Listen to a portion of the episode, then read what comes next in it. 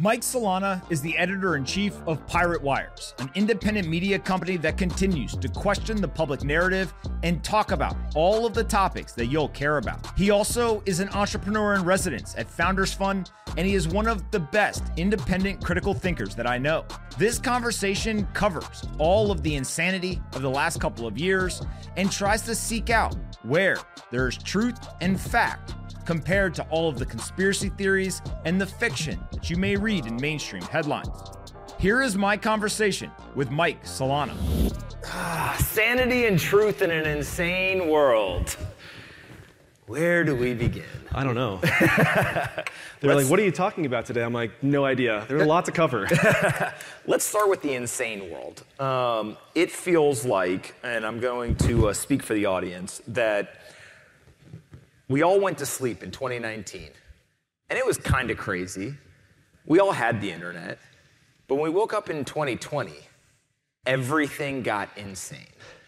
There was the politics, there was the economy, the Fed, uh, there was the public health. I mean, you just go down the line, and it's literally the meme clown world Yeah. became popular for a reason. How do you evaluate like what happened and like how did we get deeper and deeper into this insane world? I think you're right. I think that it is. It was something. It was like 2020. I wouldn't say that things became extremely clownish. I would say that that was the year that it all became impossible to ignore. It was like suddenly, like there were a lot of things that were kind of had gone off of the rails.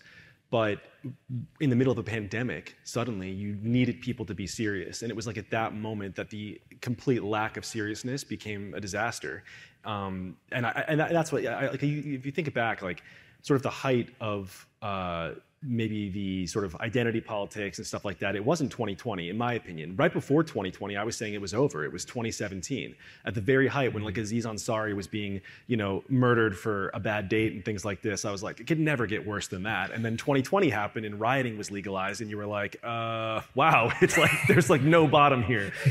but I think actually what was happening was like that was uh, it was like extinct it was like behavior extinction it was like to get the same level of of uh, of uh, of attention i think for behavior people had to go and get a little more extreme and plus it was a pandemic and people were, were losing their minds but yeah for sure that was the year that everything kind of So it- it's interesting. Let, us take the legalization of riots, um, which again most people won't even talk about at this point. Um, there's the discourse, and then there's the like actions in your local community. So I was living in New York while some of this was going on, and there was three different events, all within like a two or three uh, week um, uh, timeline. There was one video that went viral in, I think it was like Washington Square Park or uh, maybe down the Flatiron or something, where literally the police were having a fist fight with citizens. Like there was a bunch of chaos, and the, and the one angle of the video was like two guys squared up, one's a cop and one's a citizen, and they're like punching each other, like like a backyard school fight or something. Yeah, but I remember. I mean, there was we've again th- like this stuff has been coming for a while. I forget now even what the protest was, but a while back there was it was some kind of equality protest, I believe. Maybe it, maybe it was 2020. I have to go back and look, but there was a girl. And if you were to just Google like Molotov cocktail girl, I, this will come up.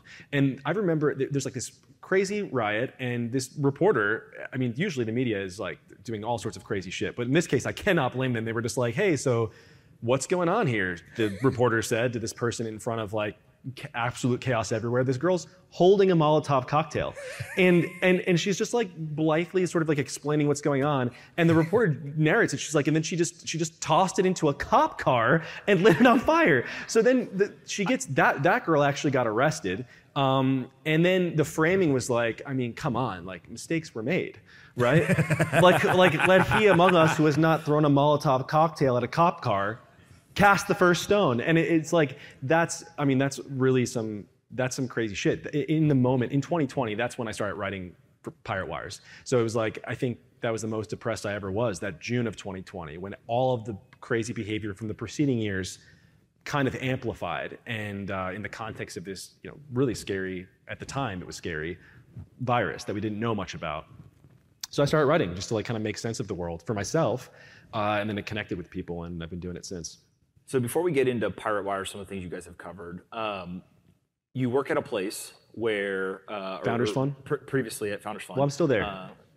You you are an entrepreneur in residence Yes. now, right? Which uh, is like uh, the best position to be in because that means that you definitely can work on whatever you want, I guess. I mean, I always could, and now it's like official. All right. Uh, is known for independent thinking, right? Uh, and now you're writing.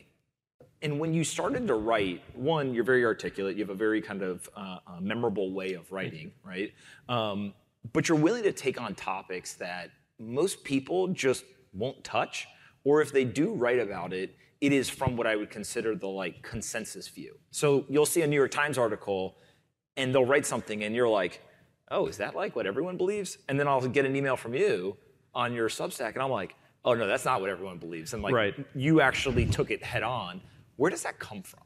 So I believe that I think the average person doesn't think much about what's going on at all. And I, I think they're kind of looking around for, for cues on what they're allowed to say and things like this. And I understand that impulse because it's scary. Like there are real consequences to kind of, saying the wrong thing. And uh, especially over the last few years, I mean, that's the whole game is to terrify people into not not thinking about the world. You know, you just assume that your thoughts are incorrect and things like this. My assumption is that if I just make my case plainly, um, and not in a mean way, unless someone really deserves it, which occasionally happens. But but not be mean. If you could if you, if you could not be if you could just uh, if you could just make the case uh, in, in the most obvious way, I think the average person would see the reason in it, and and they'll see that you're at least not trying to cause like trouble. You're you're really just expressing uh, uh, what I think are mostly, for the most part, uh, they're not all common sense. But when it comes to like things like crime and things like this, crime, homelessness, drugs, those tend to be more common sense positions. And then when it comes to technology and analysis and things like that, that's maybe a little more complicated, but only because you're not steeped in it, which is the other thing. Like I like to bring people. I happen to know a lot about what's going on in tech just because I'm fortunate enough to sit with people who are really great at this stuff, and so I like to kind of like like share that with with with my audience. Pirate Wires, the name, uh, was very intentional. Explain what is a pirate wire? Why, why did you call it that? Man, I mean, the first thing is like it's just a vibe. it just makes me happy. Like it just came to me one day. I was like, "That's cool. I'm gonna call it that." Um, but I mean, a pirate wire is like it's like pirate radio is what I think about. I think about the forbidden things that you're not allowed to say, and uh, and I kind of just also think about. I mean, we all live online now, and that's it's like this clownish cartoon reality um, and I, I imagine it almost as like the open seas. And there are these people who are bringing a lot to it. There are people who are causing damage out there. There are fights and wars. There's giant sea monsters, and we're just like not a part of the main nations. We're like this little pirate ship or this little now pirate fleet, kind of off to the side, maybe building our own little pirate nation in a kind of hidden cove. Um, and that's just how I think about it. I try and have fun online uh, and and laugh at the really crazy stuff because that's You- also a gateway. I feel like that's how people connect with each other. You were the first person to say this to me. Um, you said that you bought a bunch of encyclopedias, if I remember correctly, Oh yeah. and you were reading them, and I was like, "What a fucking nerd!" in my head, but I was like, "Why are you doing that?" Which Analog. The connection between my brain and my mouth, like it translated into, "Why would you do that?" Mm-hmm. And then you explained, "Well, maybe they're going to change what's in the encyclopedia." Yeah. And I was like, "That's a crazy thought."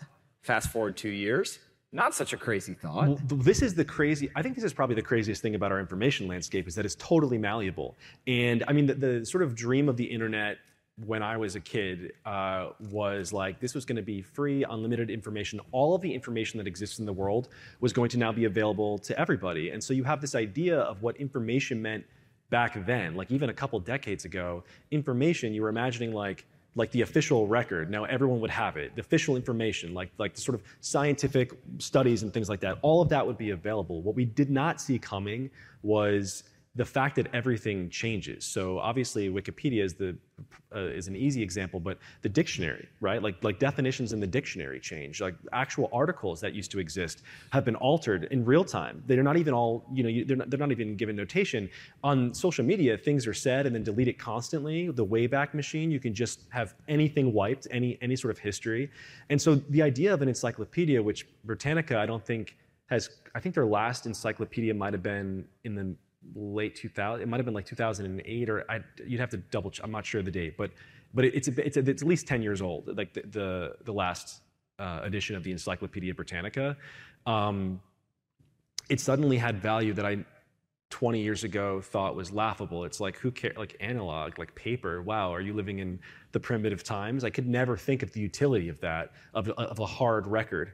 Um, and that's the weird thing that I'm grappling with, I think, day to day is like my love of technology. I've been a sort of progressive, like techno utopian guy for a lot of my formative years with the consequences of that that we're seeing increasingly all around us. Um, and the, the, malleability of, or the malleable nature of information is one of those things where, like, in a world where everything's changing, when you can't, when you there's no record of of what was said five seconds ago. I remember Amy Coney uh, Barrett saying uh, she used the word, the phrase "sexual preference" in her hearing before she became a justice, and immediately everyone was like, oh, that's you know really offensive. Just look at the dictionary.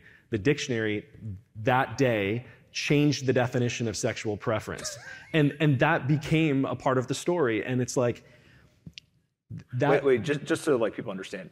Like when he says change the definition, like literally online, they went and they changed the definition that day. In real time, in response to a Huffington Post article that was going viral, calling her, you know, a bigot and whatnot. And sexual preference is like, I mean, I'm gay. I know gay people who have used that phrase. Like not recently, it's kind of dated, but is it is it bigoted? Uh, no, that's not bigoted to me. That's not. It's like not like dropping an f bomb. It's not the same thing, and that is how it was it was reframed. Now that one topic doesn't really matter so much as the sort of high level fact of our reality, which is that we have no record that we can go back to and say this is the truth. This is the thing that we all said we agreed on because that doesn't exist anymore. Um, and so I think a, like a high level problem we all have now is like, given that that's the reality of our life, how do you make sense of what's going on? And so, how do you balance that with like, let's take uh, the lab leak, which uh, you and I have had plenty of uh, nice conversations about.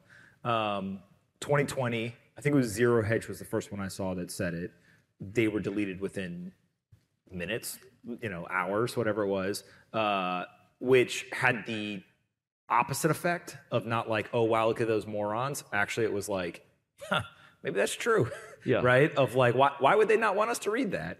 Um, and so from there to eventually, I remember um, somebody put together a bunch of like pseudonymous people put together uh, like a Google Drive or like a like a Google Doc that was circulating around for a while, and they had I mean incredibly detailed research. It was all cited, like it was very well done. Where I would say like a professional did it or a group of professionals, but they weren't willing to put their name on it. Right. And so that was circulating around on Twitter for a while. Uh, and then I remember the first politician who said it on national television, and they were yelling and screaming and saying, you know, uh, conspiracy theories and like you know all that kind of stuff to now we have reports like the Department of Energy, which I'm not sure why they're looking into it. Because they run a bunch of labs.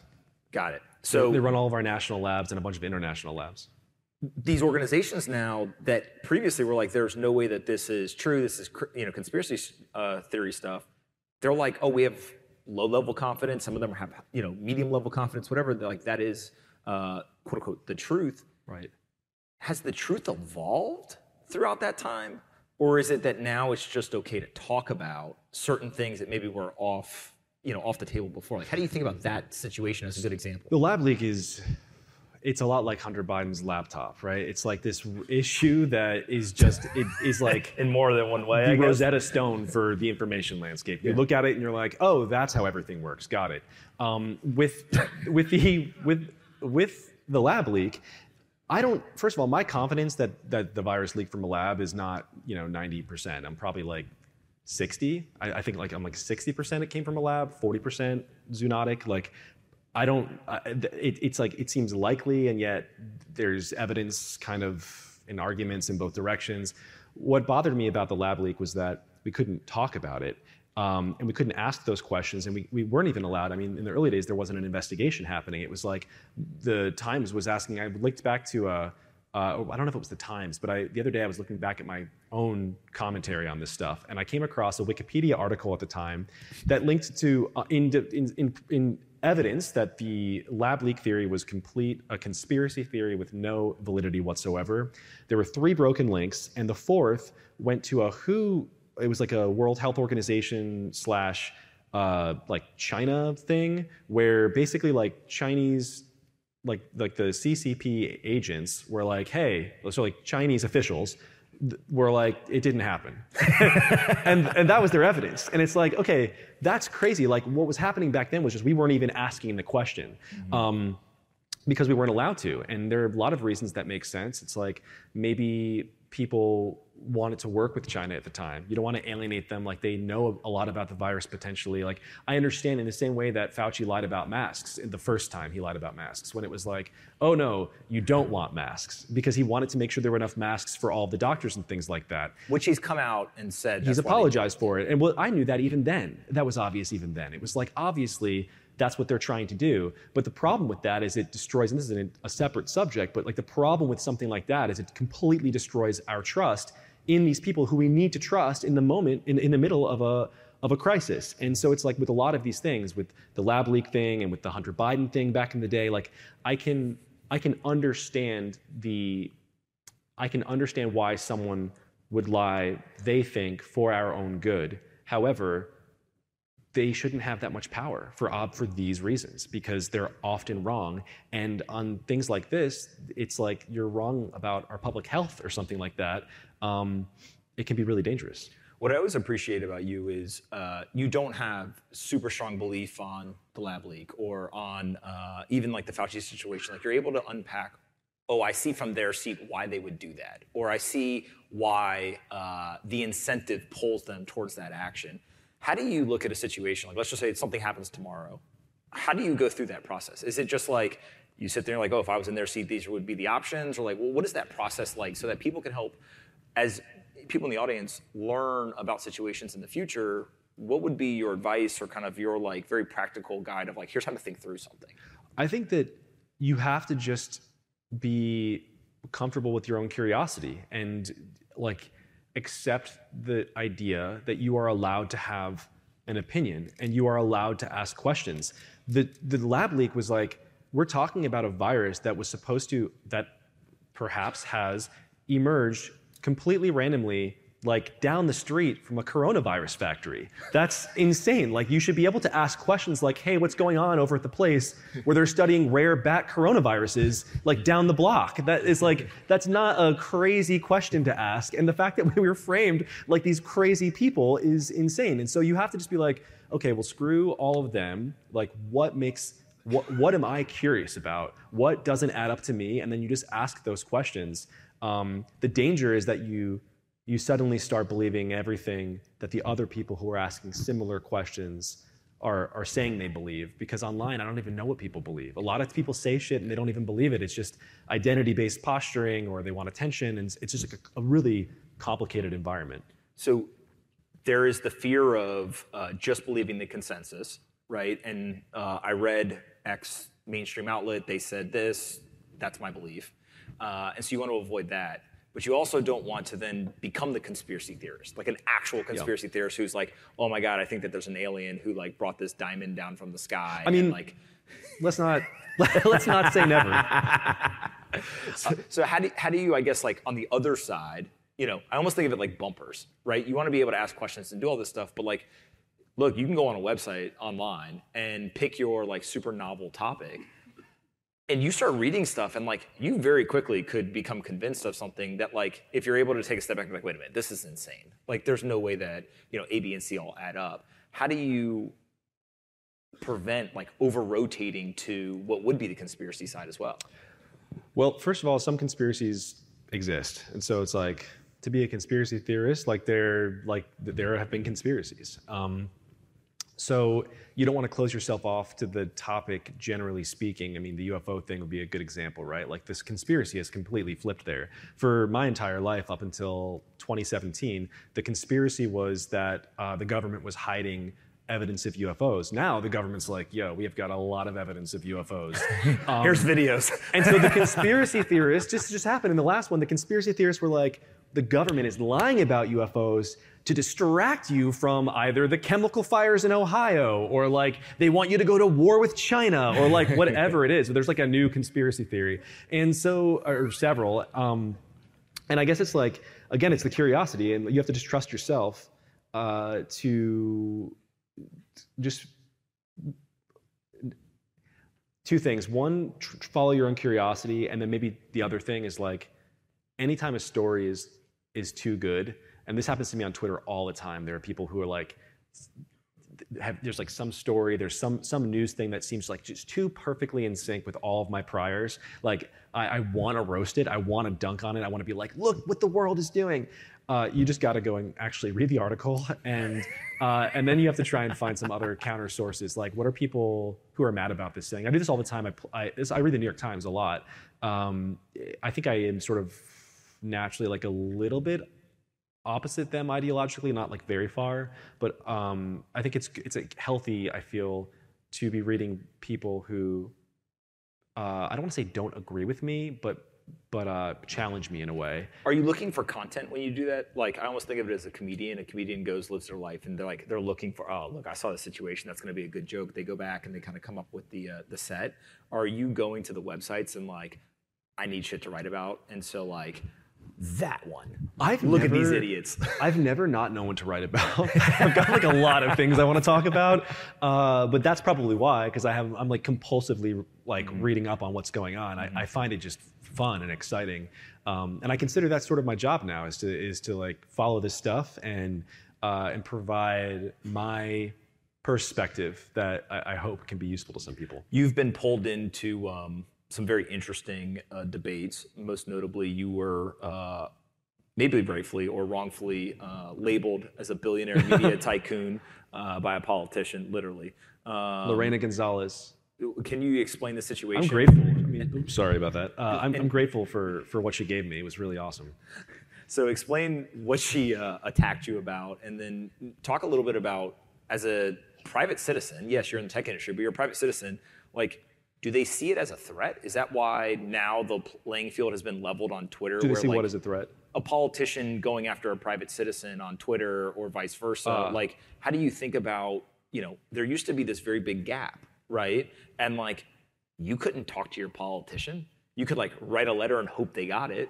You Right. may be able to call and like talk to someone on their team. Maybe you went to an event and they were like on stage, but you couldn't like be sitting on the toilet and like firing off at a politician and they're responding back. Yeah, you, you could never. I, I, I think it's not just them either. It's it's it's politicians, it's public health officials, it's the media. Um, they're, these are all the people who were used to getting relentless criticism were people who worked in the private industry.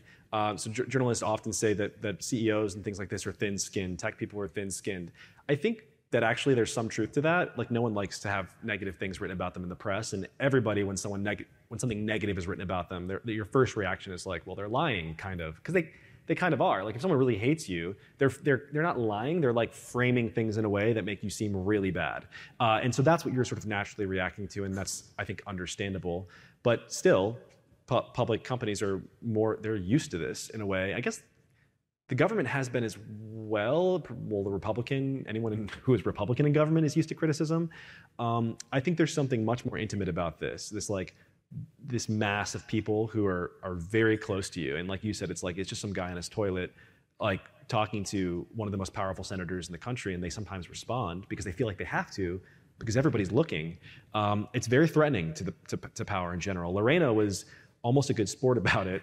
Um, this is the woman who told Elon, uh, "Fuck you," and then he was like, "Okay, cool, I'm out," and he just like left the state.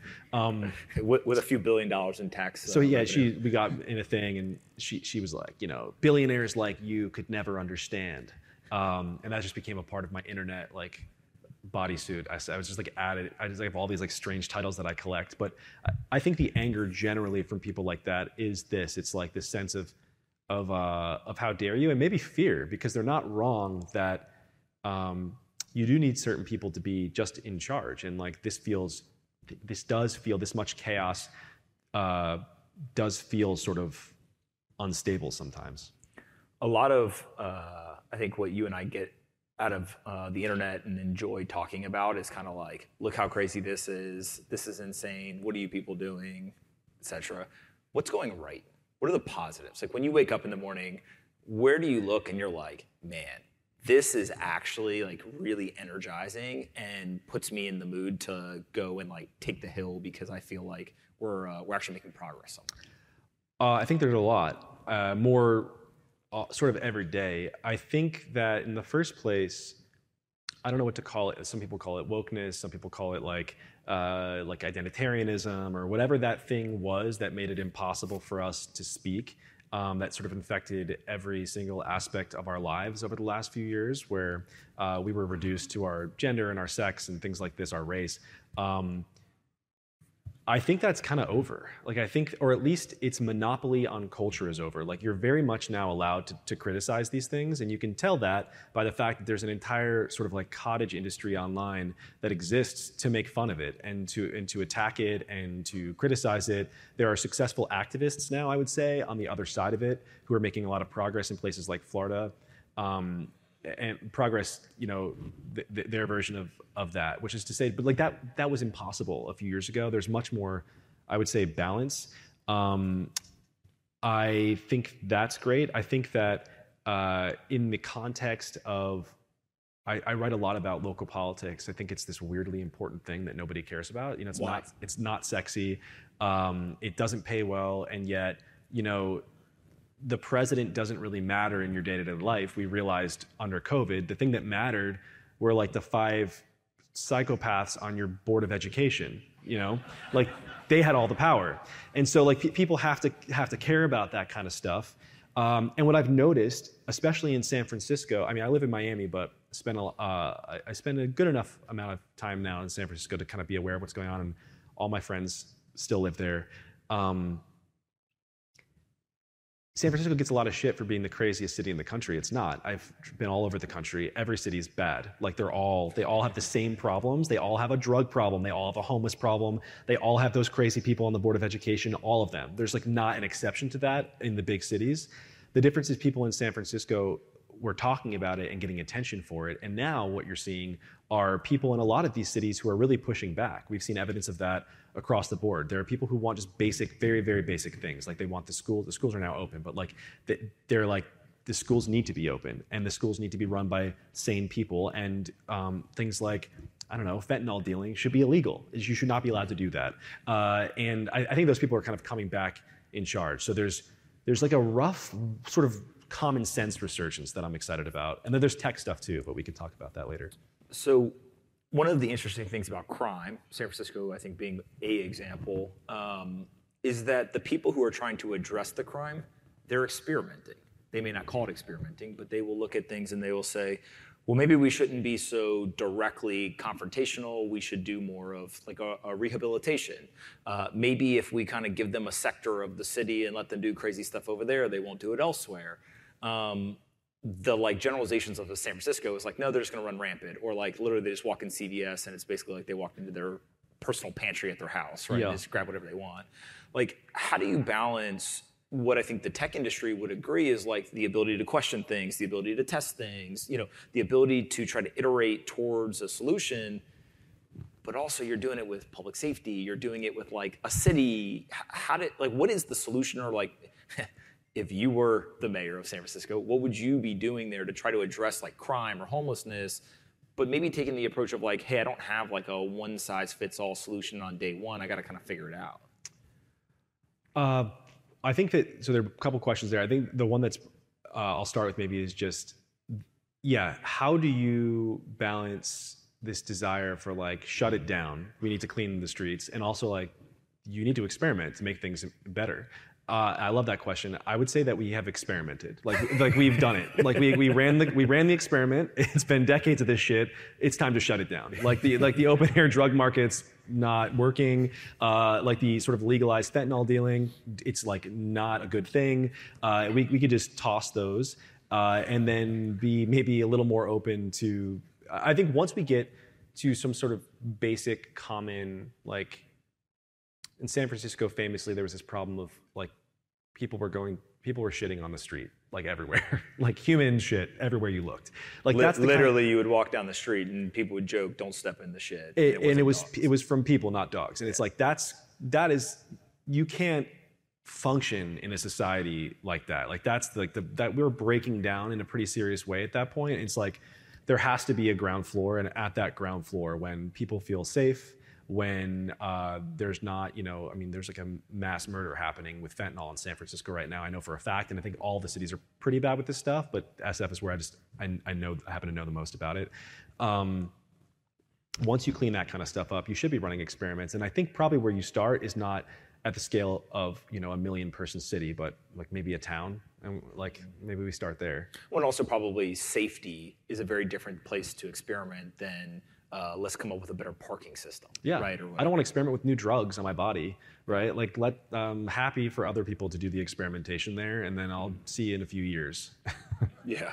What What is uh, one or two topics that you have not written about, either because you're scared to write about them, or you feel like uh, it needs enough nuance in conversation versus in writing?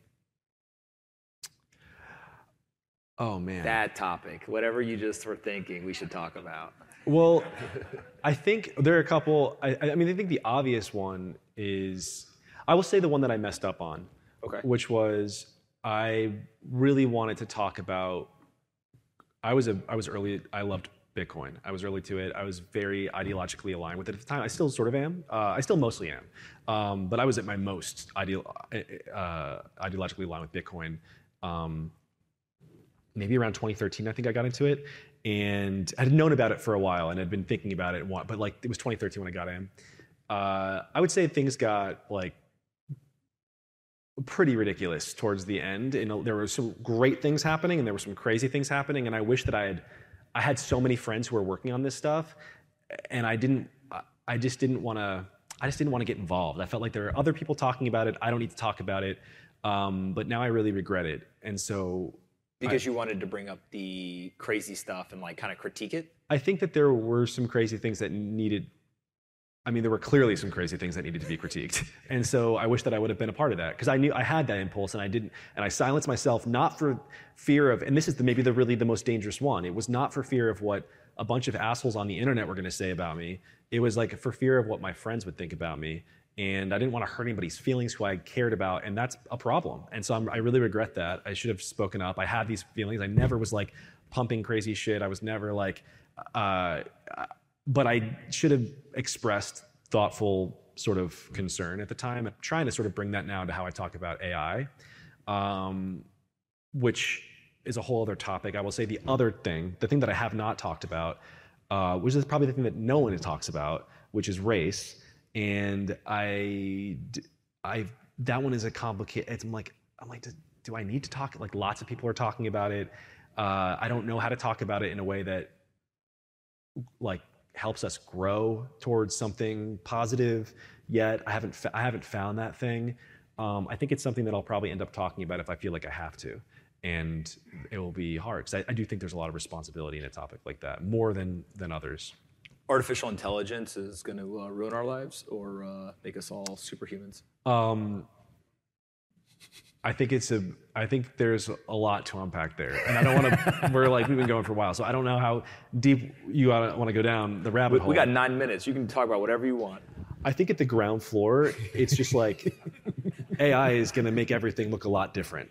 I think that like Okay. I think that the future that I most see coming is like a weird future that we kind of already. Uh, what I'm writing about right now are facial reconstruction sort of filters, like things that you can you can go online and make yourself look like your teenage self or something like that, or you know deep fakes. Uh, uh, something that Pirate Wires has written a lot about are are like the new um, you want to call them like sex fakes or deep fake like porn things like this, where people are taking other people's image and creating realistic looking pornography featuring them uh, against their obviously without their consent. And that's like And they're doing that to release it and like embarrass them or they're doing it because they want to see it. That's and, and, and they release it online. There were people who uh, th- there was a huge scandal among a bunch of um, twitch streamers where one of the people like a guy actually produced or he went and looked at this. It was like it was like deep fake porn of someone who he had he had actually collaborated with in the past it was like a whole scandal um, but that's just like a really weird thing that we're to have to kind of like think through uh, there are also other weird things that are really great like um, one thing I often think about is like, I mean, I really loved Buffy the Vampire Slayer growing up, and we're approaching a world where you could potentially have like unlimited Buffy the Vampire Slayer. Like you could be just like generating Buffy the Vampire Slayer like season 455 personally tailored to you. Like you're going to be create in terms of entertainment. It's like the the world is your oyster. In terms of maybe like creating some version of yourself for your kids and your great grandkids to look at online. Like you, you can create like a digital a digital version of yourself that knows that is it's a maybe like an AI model trained on everything you've ever written um, that can then speak to your you know your your progeny. That's kind of cool. Uh, I don't know what it's going to do for job loss. No one ever does. And this is the I don't like making predictions like this because I like kind of assessing the landscape and, and being like, here's what I think is happening right now. But when it comes to what's happening five years from now in a world of AI, which is a paradigm altering technology, um, that is like we're dealing with an intelligence now capable of of creating art, writing sonnets, like uh, already can write music, um, can replace most legal. I don't know. I'm working with lawyers right now. I'm like, there's 99% of what they've done, and it costs a lot. An AI, I think, can already do. So uh, it's like uh, that's going to change. Everything's going to change. I think that's the kind of thing that's like, well, that's a huge change for the better in, in a lot of regards. Like all of us would love, you know, a really expensive lawyer for the cost of a soda or something. But what happens to all the lawyers and what happens to not just them, right? This is not like, oh, we have a car and now the carriage drivers are out of work. It's like we have something that thinks, and so now everybody who thinks for a living is out of work. Potentially, that's the negative case.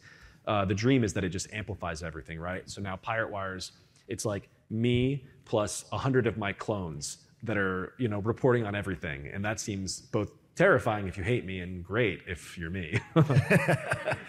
uh, have you guys started to use any of the AI tools uh, in either finding ideas, writing about ideas, researching, like anything in, actual? I'm writing about them right now. Uh, I think, I mean, so the most powerful chat bot we've seen so far was Sydney, and that's definitely been neutered at this point. It was Microsoft's. Microsoft is using ChatGPT. Um, the latest version that no one else even had uh, to do it was it was uh, this chatbot that kind of revealed its name, which was Sydney, and that was like a whole other thing. But that's that's neutered right now, and uh, I'm no, I haven't been using it. I can't remember if it was you or somebody else. Um, you know, was experimenting with ChatGPT and was asking it questions, uh, and of course, you ask a funny question, and then all of a sudden, it very quickly becomes like, "Hey, what do you think about Joe Biden?" or "Hey, what do you think about Donald Trump?" and uh, these chatbots are answering very differently depending on political parties or candidates. Um, there's other topics where it seems like they're very uh, verbose and, and, willing to talk about uh, through the, the uh, uh AI bot, and then others that they completely avoid and will literally say like, "Hey, I can't talk about this" or something. How important is it for us to get that stuff right now versus it'll be an iterative process and 20 years from now we'll be on stage somewhere talking about man, the AI, you know, got this right and got this wrong, and it's just kind of this long-term problem. I mean, people are definitely. I've been in tech for, I think, 11 years, and it's much more critical now than it was back then. Mm-hmm. Um, people are criticizing this stuff. People are from both sides. There, you have people who, mostly on the left, let's just call a spade a spade, uh, who like really want more censorship on this thing, and the right wing conversation is very much like, how do we keep political censorship off of these AIs? Um, I don't even know how much is happening, to be honest. I don't know how much of it is political censorship right now. I, I think that a lot of what's happening, I mean, there, there's certainly quite a bit of it that we, we know for sure is happening. But I think a lot of what's happening, certainly what happened with Bing, uh, Microsoft's most recent chat, was um, the thing is it's googling itself to I mean, it's using Bing, but no one uses Bing. Uh, so it's binging itself, it's searching itself, and it's t- kind of telling you what other people um, are saying about it's a mirror to it. society to some degree. Yeah, or to you. It's telling you what you want to hear and things like this. It's very good. It's just a conversational program. Um, I think we're asking the right questions. I think we keep asking the right questions. It's, it is potentially very dangerous if uh, AI is totally centralized and all these other AI companies are you know, working off of one, and that one mainstream some kind of really nefarious political censorship. Some element of censorship is impossible to avoid because we are all eventually these companies they have to call shots uh, on things like safety. Even something like you know you don't want um, you don't want child porn on social media, and I, I don't. That's a that's a shot. That's a value call, right? That is censorship. It's just a good censorship. So I'm like glad that exists. But someone called that shot, and so there are lots of shots like that that someone has to call, and those always come down to biases. Where we get in trouble are the ones that are more ambiguous, like um, should you be allowed to talk about the potential pitfalls of a vaccine on very little information in the middle of a pandemic. And clearly, people disagreed on that one. Uh, the problem was that you had a few people who were in charge of calling that shot, and they called it in a different direction. Um, I think that that's almost it's like unavoidable with AI. Uh, but people after the social media stuff, I think there's hope for us to, to push back in a, in a strong way and at least get some semblance of, uh, of openness. Is there a technology that you're paying attention to that we should be more worried about or more excited about than maybe people are? Like AI, I think is now being pretty well covered. People may disagree on what the outcomes are, but uh, if I go to a mainstream website, people will at least be talking about ChatGPT releases something or Microsoft invests or whatever. Bitcoin, cryptocurrencies, I think the same thing. Maybe even there's some biotech stuff now that's like become a little bit more mainstream conversation. People are paying attention kind of what's next or like what are other areas that you think people should be paying attention to that may be in the mainstream media you know five years from now i mean ai was something that was like very exciting i think 10 years ago there was a, a moment and you saw like deepmind sold to google and there was a lot of progress made and and then it kind of fell off. It went quiet for a while. I think it got caught up in the uh, self-driving car conversation and like the different things that ai can do and and that didn't come fast enough and then people got sort of i think disenchanted by the next one was like maybe vr which worked but we had to invent a use case for i think the average person certainly we learned by the time of covid doesn't want to live in their house. They want to connect with other human beings. Um, the the thing that I was most exciting about, excited about up until maybe COVID, and then I was distracted by the like collapsing clown world all around us, would have been bio stuff. It was like all the CRISPR stuff, the genetic engineering, which is still exciting, but I guess there's a very long way of answering your question, which is like the AI is just it. That's it's like it. That's what is. It's really the reason that people are talking about it is because it's really important. It's mm-hmm. it is like very very new. Uh, the advances that we're now able to play with and use are clearly very powerful and um, you can imagine all sorts of not even imagine there are use cases coming out right the use case of just someone using it to draft an essay or an email that's a use case that something like vr never had. VR was a video game, so that's a use case. It's fun, but that's not. We already have there's there's real utility that's that we're already seeing in AI. Um, that's the reason that people are are I think so excited about it. And then there's like it has its own mythology. There's like you have the AGI, artificial general intelligence, people talking about that and what that looks like. What does it look like when a, a computer not only thinks but but wants things like we do? Is that possible? Um, is that end game? I mean, a lot of people believe that's a doomsday. There are people who believe that's like God, and that's like you know utopia at that point. That's the singularity. That's there's a you can have a negative singularity or a positive singularity. And people break off in both directions, but at its most basic, it's just like this is something that will change the way that all of us work, and there's no way to get around that. And so it sucked the air out of almost everything else in tech. Um, in a different, I mean, with crypto that happened, I think, because people were making so much money, and mm-hmm. with uh, and there were lots of cool things about it always, and there still are. But the reason that there was so much excitement was because people were making money. With AI, um, it's, that's not the case. How much of AI now is like, I'll call it the tech phase versus the like interface phase? And I think we saw this with Bitcoin in the first maybe 10 years or so of its life, and not until maybe 2020, 2021 did we really start to see it kind of start to hit mainstream adoption and people say, hey, I'm going to go and I'm going to buy it. There was the financial use case and speculation was definitely a big piece of that. Um, there's a hell of a lot of work that was done for 10 years, right? Kind of behind the scenes or quietly, yeah. you know, in the corners of Silicon Valley or wherever. AI right now feels like there's a lot of people trying a lot of different things. We've seen Y Combinator, like a very large portion of the companies that are going through now are AI companies. But have we seen like the really big breakout use case where people are like, oh, that's not a, a toy, that's not a tool? Like, I mean, you already have a use case in generating art. Like, the, what is the point of ever hiring an artist for a, a piece of work again? Like, what is the point of, of hiring an assistant to draft your emails? What is the point of, um, I mean, if, if you want a comprehensive uh, itinerary for your travel plan, like you just go and you and you use this thing, and those are things that we're using. We're like in a, we're using it directly with a chatbot, like there are companies that are building on top of this specifically to do things like this. There will there will be lo- there will be legal versions of this like coming imminently. You mentioned that uh, people have been working on this stuff quietly for a lot of years. That's true. The reason that people weren't excited about it was because the people who were doing it were doing it quietly, working in these different labs or uh, working at Google and and, and whatnot. And um, they just released it though. Once OpenAI, it was GPT-2 actually. This was a couple years ago that that one came out. That was the first time that everyone looked around and they were like, "Whoa, this is really way more advanced than we thought it was."